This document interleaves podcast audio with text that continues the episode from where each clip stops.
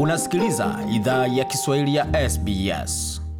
Waendelea kuisikiza idhaa ya Kiswahili ya SBS ukiwa na migode ya migerano, tukuletea makala haya moja kwa moja kutoka studio zetu za SBS pamoja na mtandaoni, anwani ambayo ni sbs.com.au mkwaju swahili. Kwa sasa tutazame hali ilivyokuwa nchini wiki hii pamoja na siku chache zilizopita, hususan masaa takriban 12 ama 24 yaliyopita. Hali ilikuwaje nchini Australia?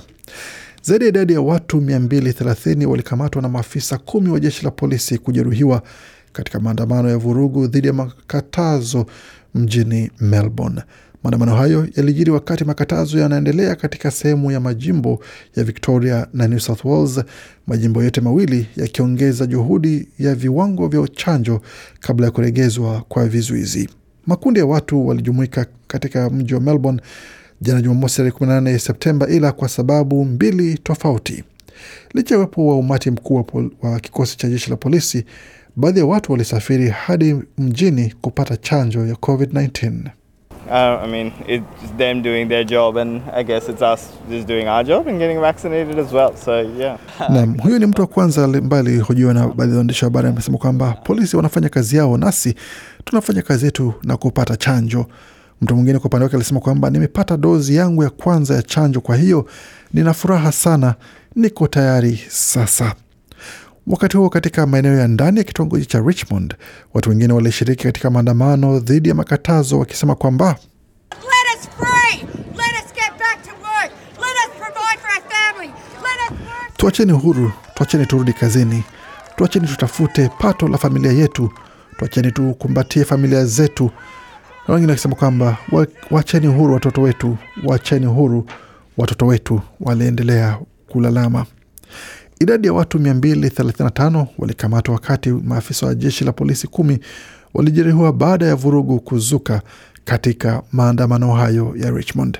Jeshi la polisi lilitumia zana za kutoza machozi dhidi ya waandamanaji na, ma- na mkaaji mmoja wa Richmond alisema kwamba ilitisha sana kuona mapambano hayo karibu ya nyumba zao.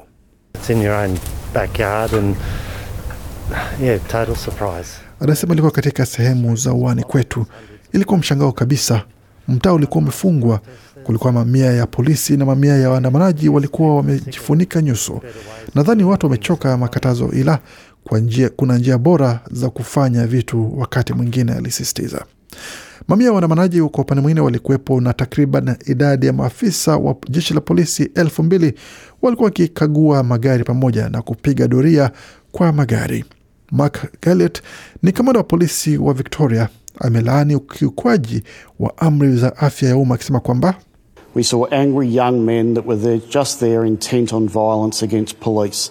And what we saw Anasema tuliona vijana wenye hasira hapo wakiwa na nia ya vurugu dhidi ya polisi, na tulichokiona haswa katika baadhi ya visa ilikuwa polisi wakikanyagwa na mistari yao ikishindiliwa. Polisi wa kiume kwa wanawake walikanyagwa, ambacho hawakujia kazini. Wako hapa kusaidia kulinda jamii, na kile ambacho hatuku, hatukuje kufanya kazini ni kukanyagwa, kushambuliwa na kurudi nyumbani wakiwa wamevunjika mifupa. Maelfu ya watu waliandamana pia mjini Brisbane, wakati umati mkubwa wa jeshi la polisi mjini Sydney ulizuia mikusanyiko mikubwa ya watu kuendelea. Peter Thurtell ni kamishna msaidizi wa jeshi la polisi la New South Wales. Amesema kwamba maafisa walikuwa wakifuatilia mitandaoni katika mitandao ya jamii kwa shughuli za maandamano na walikuwa wamejiandaa ipaswavyo. As a result of that operation, a very successful operation, no real protest activity. Anasema kupitia operesheni hiyo ambayo ilikuwa na mafanikio sana, hapakuwa shughuli yoyote ya maandamano katika eneo la mji wa Sydney, na kulikuwa maandamano madogo tu katika sehemu za kanda ya New South Wales. Takriban idadi ya watu 32 walikamatwa kote jimboni, watu ishirini kati yao wakiwa kutoka mji wa Sydney, na kulikuwa takriban ilani 265 za ukiukaji ambazo zilitolewa kwa ujumla. Hatua hiyo hiyo imejiri wakati jimbo la Victoria limeripoti kesi mpya 535 za maambukizi ya COVID-19 pamoja na kifo kimoja. Nyingi ya kesi hizo ziko katika maeneo ya kaskazini ya Melbourne. Naibu katibu wa idara ya afya jimboni humo Kate Matson amesema kuna wasiwasi haswa kwa kitongoji cha Craigieburn. Craigieburn is one of the most um, serious situations in terms of case numbers.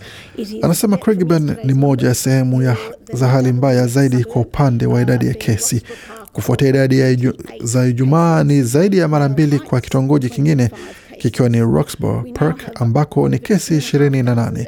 Kitongoji cha Meadow Heights kina kesi 25 na kwa sasa tuna jumla ya kesi elfu mbili na mia tano katika vitongoji hivyo vya kaskazini vinavyofanyiwa kazi na mamlaka. Asilimia sabini na moja ya watu wa Victoria wanaostahiki kwa sasa wamepokea angalau dozi ya kwanza ya chanjo ya COVID-19.